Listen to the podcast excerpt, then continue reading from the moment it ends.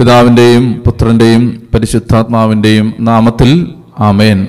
ഈശോയിൽ ഏറ്റവും സ്നേഹമുള്ള സഹോദരങ്ങളെ നമ്മൾ മർക്കോസിന്റെ സുവിശേഷത്തിന്റെ പുതിയ ഒരു ഭാഗത്തിലേക്ക് പ്രവേശിക്കുകയാണ്.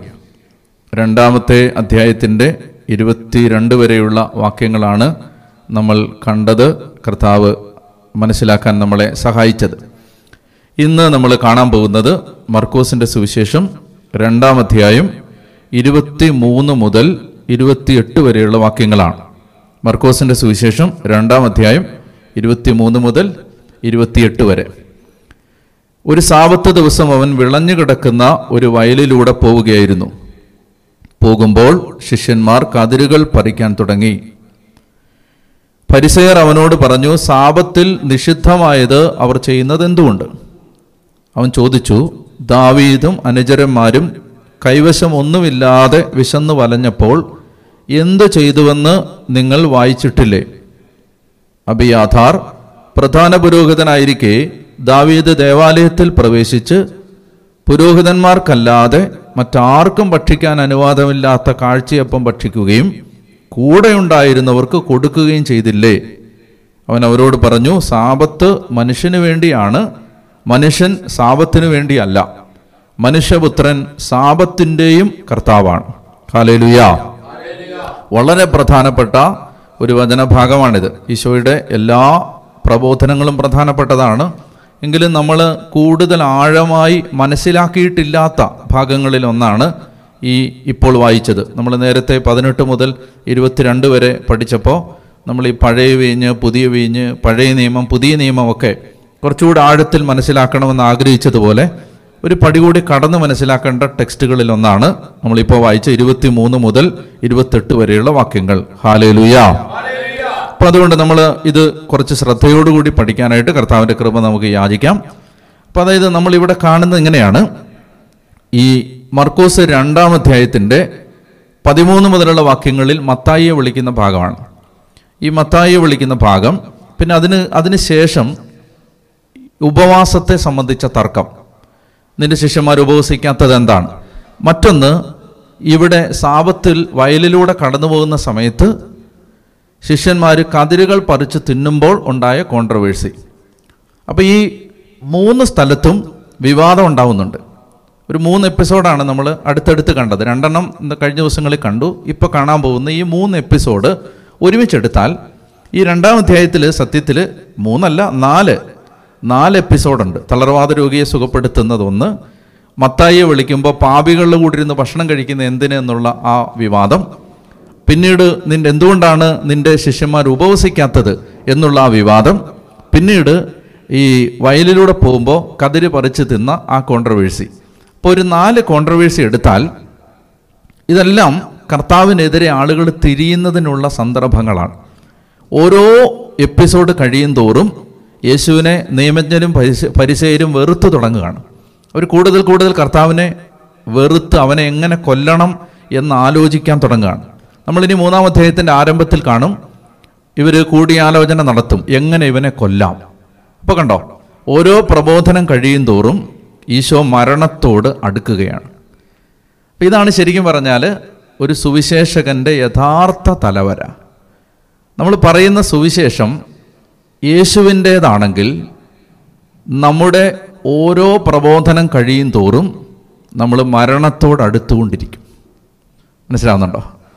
അപ്പോൾ അതായത് ഒരു സുവിശേഷകന്റെ സുവിശേഷ വേലയിൽ അയാൾ പുരോഗമിക്കുന്നുണ്ടോ ഇല്ലയോ എന്നറിയാൻ എന്താ വഴി?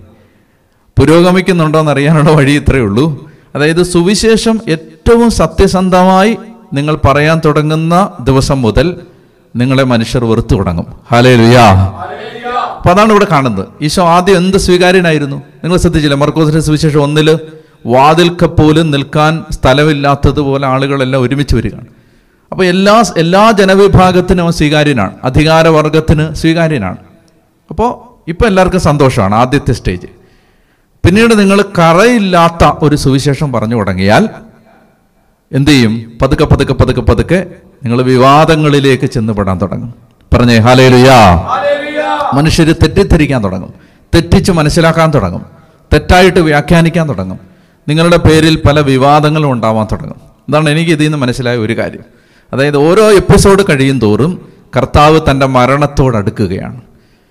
പിന്നീട് ഈ മൂന്ന് തൊട്ടു മുമ്പുള്ള തളർവാദ രോഗിയെ സുഖപ്പെടുത്തുന്ന ആ ഭാഗം അങ്ങോട്ട് മാറ്റിവെച്ചാൽ ബാക്കി മൂന്നെണ്ണം ഉണ്ടല്ലോ. മത്തായി വിളിക്കുന്നു. പാപികളിൽ കൂടി നിന്ന് ഭക്ഷണം കഴിക്കുന്നു. ഉപവസിക്കാതിരിക്കുന്നു. ഗോതമ്പ് വയലിൽ നിന്ന് കതിര് പറിച്ചു തിന്നുന്നു. ഈ മൂന്ന് എപ്പിസോഡുകളും ഭക്ഷണവുമായി ബന്ധപ്പെട്ട വിവാദങ്ങളാണ്. ആ മൂന്നിലും ഫുഡുണ്ട്. പാവികളുടെ കൂടെ ഭക്ഷണം കഴിക്കുന്ന എന്തിന്? ഉപവസിക്കാത്തത് എന്തിന്?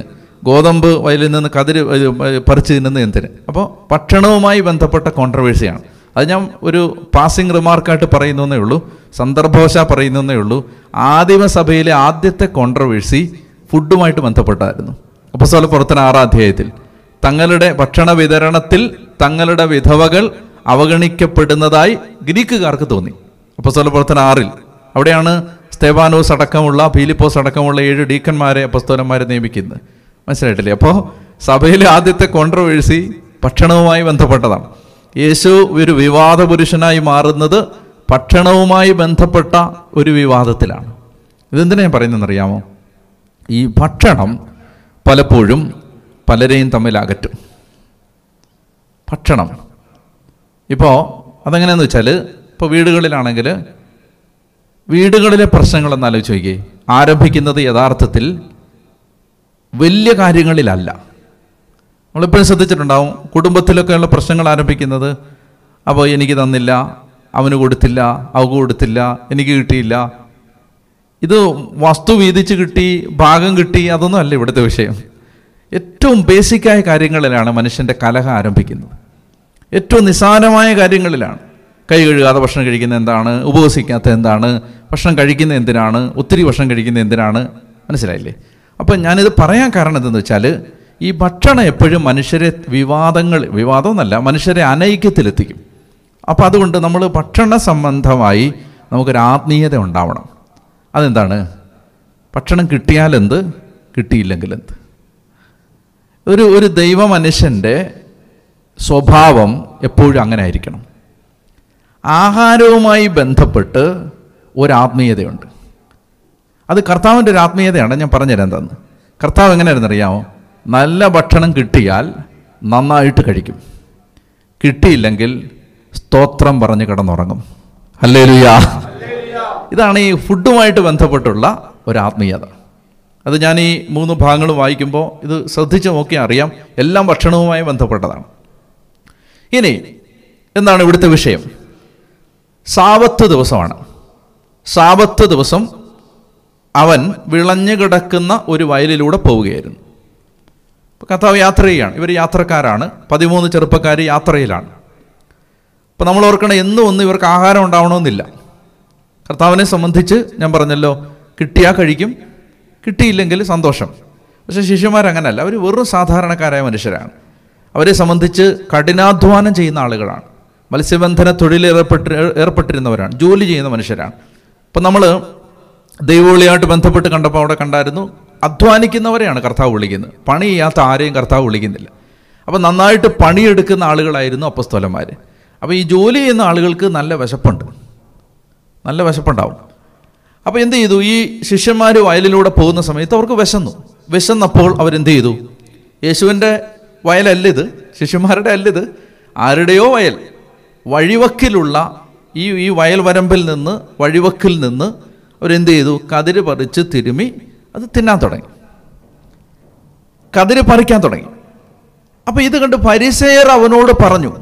ഒന്നാമത് എന്റെ മനസ്സിൽ വന്ന സംശയം ഈ നടന്നു പോകുന്ന വഴിക്ക് ഒരു സാധനം എടുത്ത് ഒരാൾ തിന്നുന്നത് കാണണമെങ്കിൽ ഇവരിവന്റെ കൂടെ നടക്കണം. അപ്പോൾ ഫരിസേർ കൂടെ നടന്നത് നന്നാവാനല്ല നന്നാക്കാനും അല്ല കുറ്റം കണ്ടുപിടിക്കാനാണ്. അങ്ങനെയുള്ള മനുഷ്യരുണ്ട്. മനസ്സിലായില്ലേ? അതായത് കൂടെ നടക്കും. കൂടെ നടക്കുന്ന എന്തിനാണ്? കുറ്റം കണ്ടുപിടിക്കാനാണ്. അപ്പം ഇവരിങ്ങനെ കർത്താവിന്റെ പുറകെ നടക്കുകയാണ്. മനസ്സിലായി? ഓരോ വിവാദങ്ങൾ ഒരു വിവാദത്തിൽ നിന്ന് മറ്റൊരു വിവാദത്തിലേക്ക് കർത്താവ് മുന്നോട്ട് പോയിക്കൊണ്ടിരിക്കുമ്പോൾ ഇവനെ എങ്ങനെ പിടിക്കാം? എന്ത് കുറ്റം ഇവനിൽ കണ്ടുപിടിക്കാം? ഇത് നമ്മൾ അറിയാതെ നമ്മളിൽ ഫോംഡ് ആവാൻ സാധ്യതയുള്ളൊരു സ്വഭാവമാണ്. നമ്മളിങ്ങനെ ചിന്തിച്ചാൽ മതി. അതായത് എന്ത് കാര്യം കാണുമ്പോഴും നമ്മുടെ മനസ്സിൽ ആദ്യം വരുന്നത് അതിന്റെ നെഗറ്റീവാണോ പോസിറ്റീവാണോ നമ്മുടെ ക്യാരക്ടറിനെ അളക്കാൻ പെട്ടെന്നൊരു വഴിയാണ് അത്. എന്ത് കാര്യം കണ്ടാലും ഇപ്പോൾ ഒരാൾ സംസാരിക്കുന്നു ഒരാൾ പ്രാർത്ഥിക്കുന്നു ഒരാൾ കുർബാന അർപ്പിക്കുന്നു അല്ലെങ്കിൽ ഒരാൾ നന്നായിട്ട് സംസാരിക്കുന്നു ഒരാൾ ഒരു സഹായം ചെയ്യുന്നു ഒരാൾ ഒരാൾക്ക് പത്ത് കിലോ അരി വാങ്ങിച്ചു കൊടുക്കുന്നു. ഏ? നമ്മളിങ്ങനെ കാണുകയാണ്. ഇത് കാണുന്ന സമയത്ത് നമ്മുടെ മനസ്സിൽ പറയണമെന്നില്ല നമ്മൾ നമ്മുടെ മനസ്സിൽ എന്താ വരുന്നേ? ഓ ഇവനൊക്കെ വേറെ പണിയൊന്നുമില്ലേ? നമ്മൾ നോക്കണം നമ്മളെ അനലൈസ് ചെയ്യണത് നമ്മളിൽ നല്ല ശതമാനം ആളുകളുടെയും മനസ്സിൽ ആദ്യം വരുന്നത് നെഗറ്റീവായിരിക്കും അത് ജഡത്തിന്റെ സ്വഭാവമാണത്. ജഡം എപ്പോഴും നല്ലത് കണ്ടുപിടിക്കില്ല. പക്ഷെ ഒരു ആത്മീയ മനുഷ്യന്റെ സ്വഭാവം എന്താണ്? തിന്മയിൽ പോലും നന്മ കണ്ടുപിടിക്കാൻ അയാൾക്കൊരു കണ്ണുണ്ടാവും. തെറ്റിനകത്ത് പോലും. എന്ന് പറഞ്ഞാൽ തെറ്റെന്ന് ഞാൻ പറഞ്ഞാൽ തെറ്റിനെ ന്യായീകരിക്കുക എന്നുള്ളതല്ല.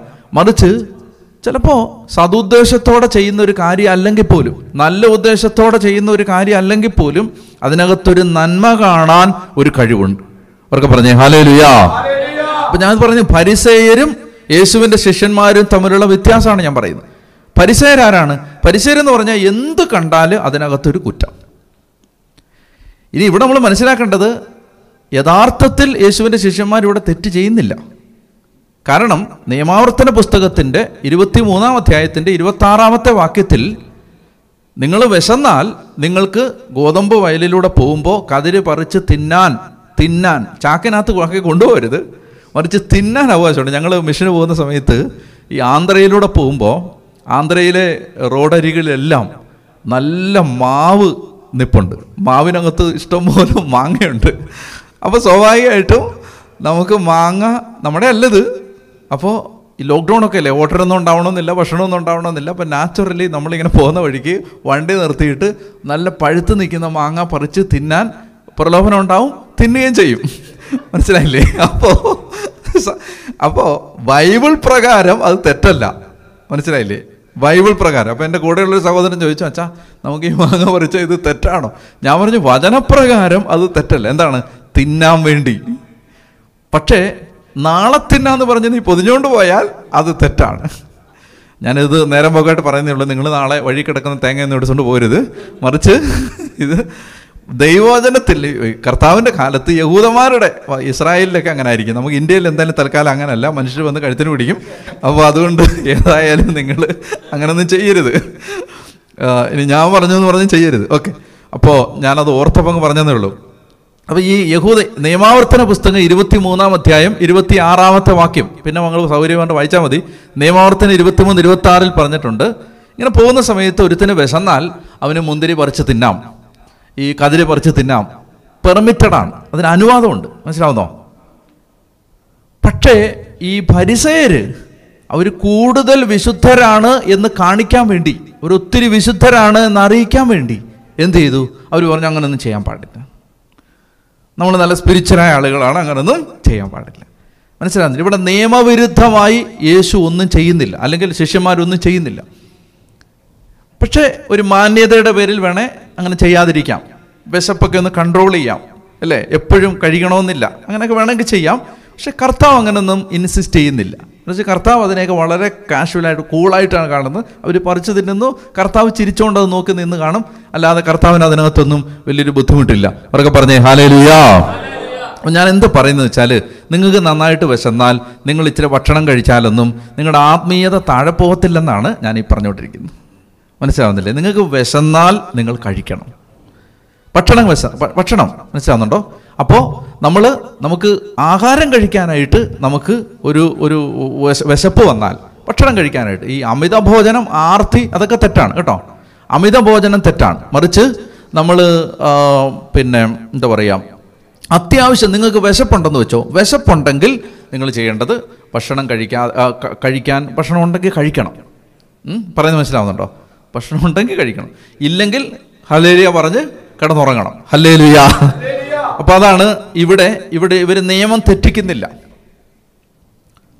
പക്ഷേ പരിസയര് വ്യാഖ്യാനിച്ച നിയമാവർത്തനം ഇരുപത്തിമൂന്ന് ഇരുപത്തി ആറ് പരിസയര് വ്യാഖ്യാനിച്ചപ്പോൾ അവർ പറഞ്ഞു അങ്ങനെയൊന്നും ചെയ്യാൻ പാടില്ലെന്ന്. യഥാർത്ഥത്തിൽ ദൈവവചനത്തിൽ അതിന് അനുവാദമുണ്ട് എന്ന് ഞാൻ പറയുന്നത്.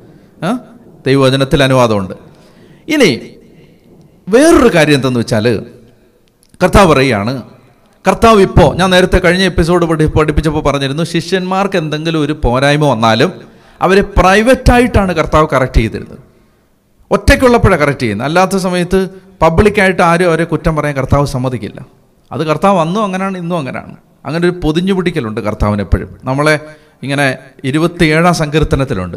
അവൻ നമുക്ക് അപമാനം ഏൽക്കാതിരിക്കാൻ തന്റെ കൂടാരത്തിനകത്ത് നമ്മളെ മറച്ചു പിടിക്കും.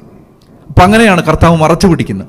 അപ്പോൾ ഇവിടെ ഇത് പരിസേര് പറയുമ്പോൾ ഉടനെ ശിഷ്യന്മാർക്കൊന്നും പറയാൻ പറ്റില്ലല്ലോ. അവരിങ്ങനെ അല്പം വിഷമിച്ച് നാണം കെട്ട് നിൽക്കുന്ന സമയത്ത് കർത്താവ് ഉടനെ മറുപടി പറയുകയാണ്.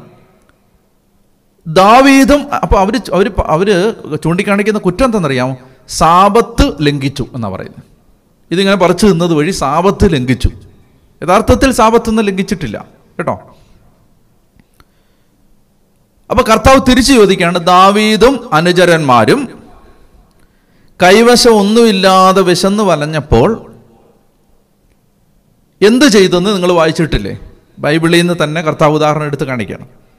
അബിയാഥാർ പ്രധാന പുരോഹിതനായിരിക്കെ ദാവീദ് ദേവാലയത്തിൽ പ്രവേശിച്ച് പുരോഹിതന്മാർക്കല്ലാതെ മറ്റാർക്കും ഭക്ഷിക്കാൻ അനുവാദമില്ലാത്ത കാഴ്ചയൊപ്പം ഭക്ഷിക്കുകയും കൂടെ ഉണ്ടായിരുന്നവർക്ക് കൊടുക്കുകയും ചെയ്തില്ലേ? ഇത് നമ്മൾ സാമൂഹലിന്റെ പുസ്തകത്തിൽ കാണുന്ന ഒരു സംഭവമാണ്. അതായത് ഈ ദാവീദ് പലായനം ചെയ്ത് ഇങ്ങനെ സാവൂളിൽ നിന്ന് രക്ഷപ്പെടാൻ വേണ്ടി ജീവൻ രക്ഷപ്പെടുത്താൻ വേണ്ടി ഇങ്ങനെ ഓടി നടക്കുന്ന കാലത്ത് ദാവീദ് ഭക്ഷണമില്ലാതെ വിശന്നപ്പോൾ ദേവാലയത്തിലേക്ക് ചെന്നിട്ട് പ്രധാന പുരോഹിതന്റെ അടുത്ത് ചോദിച്ചു എന്തെങ്കിലും കഴിക്കാനുണ്ടോ? എന്ന് ചോദിച്ചു. അപ്പോൾ പ്രധാന പുരോഹിതൻ പറഞ്ഞു മക്കളെ ഒന്നും കഴിക്കാനില്ല. ആകെയുള്ളത് തിരുസാന്നിധ്യ അപ്പത്തിന്റെ മേശയിൽ വെക്കുന്ന പന്ത്രണ്ട് പീസ് അപ്പമുണ്ട് പള്ളിയിലെ തിരുസാന്നിധ്യ അപ്പത്തിൽ വിശുദ്ധ സ്ഥലത്ത് തിരുസാന്നിധ്യ അപ്പത്തിന്റെ മേശയുണ്ട്. ദ ബ്രെഡ് ഓഫ് പ്രസൻസ് അതിൽ വെക്കുന്ന ട്വൽവ് കേക്ക്സ് ഓഫ് ബ്രെഡ് അതുണ്ട്. പക്ഷെ അത് പുരോഹിതന്മാർക്ക് മാത്രമേ കഴിക്കാനും അതുള്ളൂ. ഓർക്കേണ്ടത് സാപത്ത് ദിവസമാണ് ദാവീദ് ചെല്ലുന്നത്. ഈ പന്ത്രണ്ട് അപ്പം ഉണ്ടെന്ന് പറയുന്ന എന്തുകൊണ്ടെന്നറിയാം? ശനിയാഴ്ച ദിവസമാണ് ഇത് മാറ്റുന്നത്. ശനിയാഴ്ച ദിവസം പുരോഹിതന്മാർ ദേവാലയത്തിൽ പുതിയ അപ്പം ചുട്ടെടുത്തിട്ട് പഴയ അപ്പം മാറ്റി ഇത് റീപ്ലേസ് ചെയ്യും. നമ്മൾ വിശുദ്ധ കുർബാന സക്രാരിയിൽ നിന്ന് മാറ്റുന്ന പോലെ പുരോഹിതന്മാർ എന്ത് ചെയ്യും? പുതിയ പന്ത്രണ്ട് അപ്പം ഉണ്ടാക്കിയിട്ട് അവരത് വെച്ചിട്ട് പഴയത് കഴിഞ്ഞ ആഴ്ച വെച്ച അപ്പം മാറ്റും. ആ അപ്പം വീട്ടിൽ കൊണ്ടുപോകാൻ അനുവാദമില്ല പള്ളിയിലിരുന്ന് തന്നെ കഴിക്കണം. ആര് കഴിക്കണം? പുരോഹിതന്മാർ തന്നെ കഴിക്കണം. അപ്പം അന്ന് സാപത്താണ് ഈ പ്ര ഈ പുരോഹിതൻ ഈ സാ തിരുസാന്നിധ്യ അപ്പത്തിന്റെ മേശയിൽ നിന്ന് കഴിഞ്ഞ ആഴ്ചത്തെ അപ്പം അങ്ങോട്ട് മാറ്റി വെച്ചതേ ഉള്ളൂ. പുതിയ അപ്പം വെച്ചതേ ഉള്ളൂ. എന്നിട്ട് പുരോഹിതൻ ഇത് കഴിക്കണം. പുരോഹിതന്മാർ ഇത് കഴിക്കും. ഇപ്പോഴാണ് ദാവീദ് കയറി വരുന്നത് ദാവീദ് ചോദിച്ചു എന്തെങ്കിലും കഴിക്കാനുണ്ടോ? അപ്പോൾ പറഞ്ഞു മക്കളെ ഇത് മാത്രമേ ഉള്ളല്ലോ. അത് പുരോഹിതന്മാർക്ക് മാത്രമേ. പക്ഷേ നിന്റെ വിശപ്പ് അത്ര അധികം ആയതുകൊണ്ട് സാരമില്ല. നിനക്ക് ഞാൻ ഇത് തരാമെന്ന് പറഞ്ഞു. അപ്പോ ഇത് ചൂണ്ടിക്കാണിച്ചിട്ട് കർത്താവ് പറയുകയാണ് ദാവീദും അനുചരന്മാരും അത് കഴിച്ചു.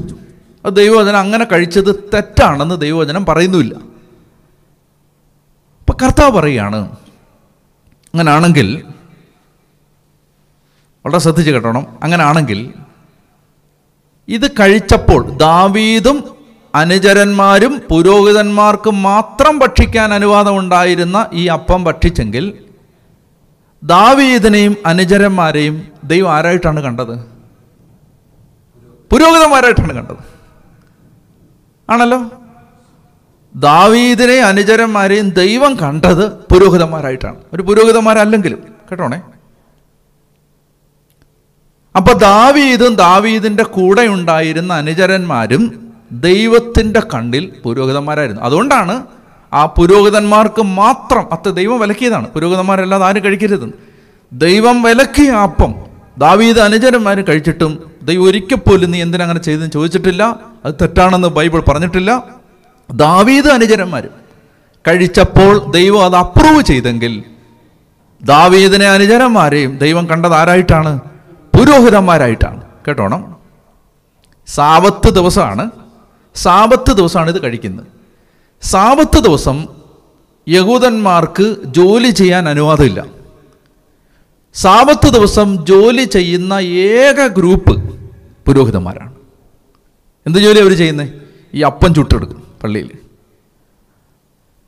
കർത്താവ് പറയാണ് സാപത്ത് ദിവസം പുരോഹിതന്മാർ അപ്പം ചുട്ടെടുക്കുന്നത് ഒരു ജോലിയായിട്ട് ദൈവം കാണുന്നില്ല.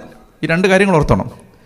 പുരോഹിതന്മാർ ചെയ്യുമ്പോൾ ദേവാലയത്തിൽ പുരോഹിതന്മാർ ചെയ്യുന്നത് സാപത്ത് ദിവസത്തെ ജോലിയായിട്ട് കണക്കാക്കുന്നില്ല സാപത്ത് ലംഘനമായിട്ട് കണക്കാക്കുന്നില്ല. എന്തുകൊണ്ടാണത്? പുരോഹിതന്മാർ ജോലി ചെയ്താൽ അത് സാപത്ത് ലംഘന അല്ല.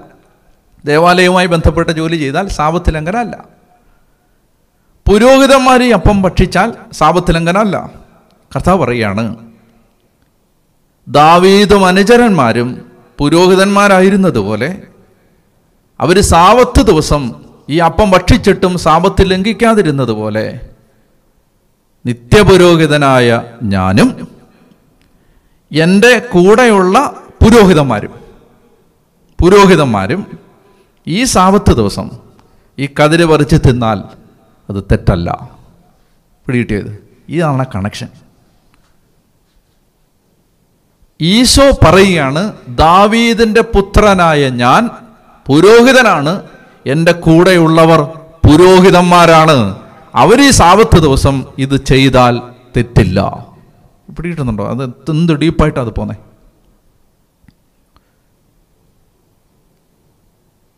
കർത്താവ് തന്റെ പൗരോഹിത്യത്തെ അപ്പസ്തോലന്മാരുടെ പൗരോഹിത്യത്തെ എടുത്തു കാണിക്കുന്ന പ്രധാനപ്പെട്ട ടെക്സ്റ്റുകളിൽ ഒന്നാണിത്. കർത്താവ് പറയാണ് ഞാൻ ദാവീദിനെ പോലെ പ്രധാന പുരോഹിതനാണ്. എന്റെ കൂടെയുള്ളവർ പുരോഹിതന്മാരാണ്. ഇത് കാണിക്കാനായിട്ട് കർത്താവ് ഉദാഹരിക്കുന്നതാണ് ദാവീദിന്റെ ഉദാഹരണം പറഞ്ഞിട്ട്. മനസ്സിലായെന്ന് ഞാൻ വിചാരിക്കുന്നു. ഇനി അടുത്തത് കർത്താവ് പറയുകയാണ് അവൻ അവരോട് പറഞ്ഞു ഇരുപത്തേഴാമത്തെ വാക്യം സാപത്ത് മനുഷ്യന് വേണ്ടിയാണ് മനുഷ്യൻ സാപത്തിന് വേണ്ടി അല്ല.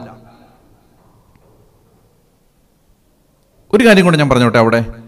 ഈ ദാവീദിന്റെ ഉദാഹരണം പറയുന്നത് വഴി വേറൊരു കാര്യം കൂടി അവിടെ കർത്താവിന്റെ ഉള്ളിലുണ്ടത്. എന്തെന്നറിയാമോ ദാവീദ് ഏത് സമയത്താണ് ഏത് സമയത്താണ് ഈ അപ്പം പോയി കഴി- കഴിക്കുന്നത്? വേട്ടയാടപ്പെട്ട കാലത്താണ്. ദാവീദ് വേട്ടയാടപ്പെട്ട കാലത്താണല്ലോ ഇങ്ങനെ പോയി ഭക്ഷണം ചോദിക്കുന്നത്. അങ്ങനെ വേട്ടയാടപ്പെട്ട ഒരു കാലത്തിന് ശേഷം ദാവീദ് പിന്നീട് ഏതാണ്ടൊരു പതിനഞ്ച് വർഷത്തിന് ശേഷം ദാവീദ് കിരീടാവകാശിയായി അവരോധിക്കപ്പെട്ടു. വേട്ടയാടപ്പെട്ടു. പിന്നീട് രാജാവായി മാറി. കർത്താവ് പറയാണ് ഇന്ന് ദാവീദിന്റെ പുത്രനായ ഞാൻ വേട്ടയാടപ്പെടുകയാണ്. പക്ഷെ നാളെ ഞാൻ സ്വർഗത്തിന്റെയും ഭൂമിയുടെയും രാജാധിരാജനായി അവരോധിക്കപ്പെടും. അങ്ങനെ ഒരു ആശയം കൂടി ഇതിനകത്തുണ്ട്. ഓക്കെ. അപ്പോൾ കഥ പറയാണ് സാപത്ത് മനുഷ്യന് വേണ്ടിയാണ്. മനുഷ്യൻ സാപത്തിന് വേണ്ടിയല്ല.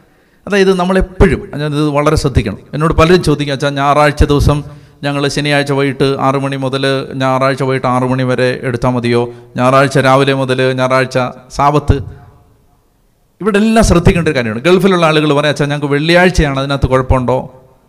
ഇവിടെ നമ്മൾ മനസ്സിലാക്കേണ്ട സാവത്താചരണത്തെ സംബന്ധിച്ച് മാത്രമല്ല എല്ലാ നിയമത്തെക്കുറിച്ചും ഒരു നിയമം ദൈവം പറഞ്ഞെങ്കിൽ നമ്മൾ എന്ത് ചെയ്യണമെന്നറിയാമോ ഇങ്ങനെ ചോദിക്കണം. എന്താണ് ഈ നിയമത്തിന്റെ സ്പിരിറ്റ്? എന്താണ് ഇത്? ഇതുകൊണ്ട് ദൈവം എന്താ ഉദ്ദേശിച്ചേ? നിങ്ങൾ സാവത്ത് ആചരിക്കണം. ദൈവം എന്താ ഉദ്ദേശിച്ചേ? ദൈവം എന്താ ഉദ്ദേശിച്ചതെന്ന് കാറ്റഗിസം ഓഫ് കാത്തലിക് ചർച്ച് വ്യക്തമായിട്ട് പറയുന്നുണ്ട്.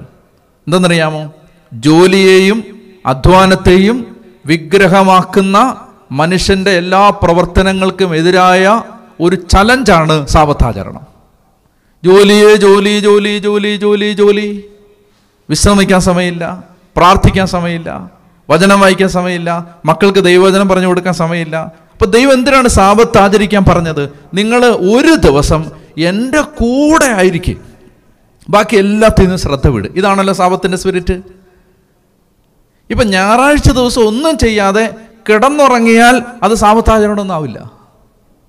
രാവിലെ തൊട്ട് പോയിട്ട് ഒരു ഉറങ്ങുകയാണ്. വിശ്രമം. അതല്ല. എന്താണ് കർത്താവ് പറയാണ്? ബാക്കി എല്ലാത്തിൽ നിന്നും നിന്റെ ശ്രദ്ധ മാറ്റിയിട്ട് എന്നിലേക്ക് നിന്റെ ഹൃദയം തിരിക്കുക യഥാർത്ഥത്തിൽ പുതിയ നിയമ വിശ്വാസിക്ക് ആഴ്ചയിലെ ഏഴ് ദിവസവും സാപത്താണ് ഒരു ദിവസം മാത്രമല്ല. ഏഴ് ദിവസവും സാപത്താണെന്ന് ഓർമ്മിപ്പിക്കാനാണ് ഒരു ദിവസം വച്ചിരിക്കുന്നത്. മനസ്സിലായി? ഏഴ് ദിവസവും സാപത്താണെന്ന് ഓർമ്മിപ്പിക്കാനാണ്. പള്ളി വെക്കുന്ന എന്തിനെന്നറിയാം എല്ലായിടത്തും ദൈവം ഉണ്ടെന്ന് ഓർമ്മിപ്പിക്കാനാണ് ഒരു സ്ഥലം പ്രത്യേകമായി ഇത് ദൈവത്തിന്റെ സ്ഥലം എന്ന് പറഞ്ഞു വെച്ചിരിക്കുന്നത്. ബാക്കിയുള്ളിടത്തും ദൈവം ഇല്ലാഞ്ഞിട്ടല്ല. അപ്പം നമ്മൾ ഈ സാപത്താചരണത്തെ സംബന്ധിച്ച് മാത്രമല്ല എല്ലാ നിയമത്തെ സംബന്ധിച്ചും നമ്മൾ ചോദിക്കണം എന്താണ് ദൈവം ഇതുകൊണ്ട് ഉദ്ദേശിക്കുന്നത്? എന്നിട്ട് അത് ചെയ്യുന്നുണ്ടോ എന്ന് നോക്കണം. ഞായറാഴ്ച ദിവസം രാവിലെ തൊട്ട് വൈകിട്ട് വരെ കിടന്ന് ഉറങ്ങി. എന്നിട്ട് ഞാൻ സാപത്ത് ആചരിച്ചു അതല്ല നീ വചനം വായിച്ചോ? കർത്താവിനോട് നിന്റെ ഹൃദയം കൊടുത്ത് അടുത്തിരുന്നോ? കുഞ്ഞുങ്ങൾക്ക് ദൈവവചനം പറഞ്ഞു കൊടുത്തോ? കുടുംബാംഗങ്ങളോടൊപ്പം സമയം ചെലവഴിച്ചോ? അവർക്ക് സന്മാർഗോപദേശം കൊടുത്തോ? പാവപ്പെട്ടവനെ സഹായിച്ചോ? ദൈവവുമായി ബന്ധപ്പെട്ട കാര്യങ്ങളിൽ മുഴുവൻ ശ്രദ്ധ വെക്കാനുള്ള ഒരു ദിവസമാണ് സാപത്ത് അപ്പോൾ അതിനകത്തൊരു അരമണിക്കൂർ കുറയുന്നല്ല ഇവിടുത്തെ വിഷയം. രാവിലെ ആറ് മുതൽ വൈകിട്ട് അഞ്ച് വരെ ആയാലും അതല്ല ഇവിടുത്തെ വിഷയം. നമ്മൾ അങ്ങനെ ഫനാറ്റിക് ആവരുത്. അതല്ല അതിന്റെ സ്പിരിറ്റ് എന്താണ്? ഞാൻ ഇന്ന് കർത്താവിന്റെ കൂടി ഞായറാഴ്ച എനിക്ക് ഈശോയുടെ കൂടി ഇരിക്കാൻ പറ്റിയോ? ഞാൻ അവന്റെ വചനം ധ്യാനിച്ചോ? ഞാൻ അവന്റെ സ്വരം കേൾക്കാൻ പരിശ്രമിച്ചോ? എന്റെ നാല് ചുറ്റിനും മുഴങ്ങിക്കേൾക്കുന്ന പതിനായിരക്കണക്കിന് ഈ ബഹുസ്വരതകളുടെ നടുവിൽ ഈ മൾട്ടിപ്പിൾ വോയിസസിന്റെ നടുവിൽ ഞാൻ കർത്താവിന്റെ സ്വരം കേട്ടോ? എനിക്ക് കേൾക്കാൻ പറ്റുന്നുണ്ടോ? അത് ഒരു ദിവസത്തെ മാത്രം കാര്യമല്ല എല്ലാ ദിവസവും സംഭവിക്കേണ്ടതാണ്. എല്ലാ ദിവസവും ഇത് സംഭവിക്കേണ്ടതാണെന്ന് ഓർമ്മിപ്പിക്കാൻ ഒരു ദിവസം കർത്താവ് തന്നിരിക്കുകയാണ് ആഴ്ചയിൽ ഒരു ദിവസം. പറഞ്ഞേ ഹാലേ ലുയാ അപ്പോൾ അതുകൊണ്ട് ഏത് നിയമം നമ്മൾ എടുത്താലും അത് എന്തിനാണ് എന്ന് നമ്മൾ ചിന്തിക്കണം. എന്തിനാണിത് പറഞ്ഞിരിക്കുന്നത്? ഇപ്പോൾ പരിശുദ്ധ കുർബാന നാവിൽ സ്വീകരിക്കണം എന്ന്. ഇപ്പോൾ കോവിഡ് ആയതുകൊണ്ട് വ്യത്യാസമുണ്ട്. പക്ഷേ ഞാൻ ഒരു ഉദാഹരണം പറയുകയാണ്.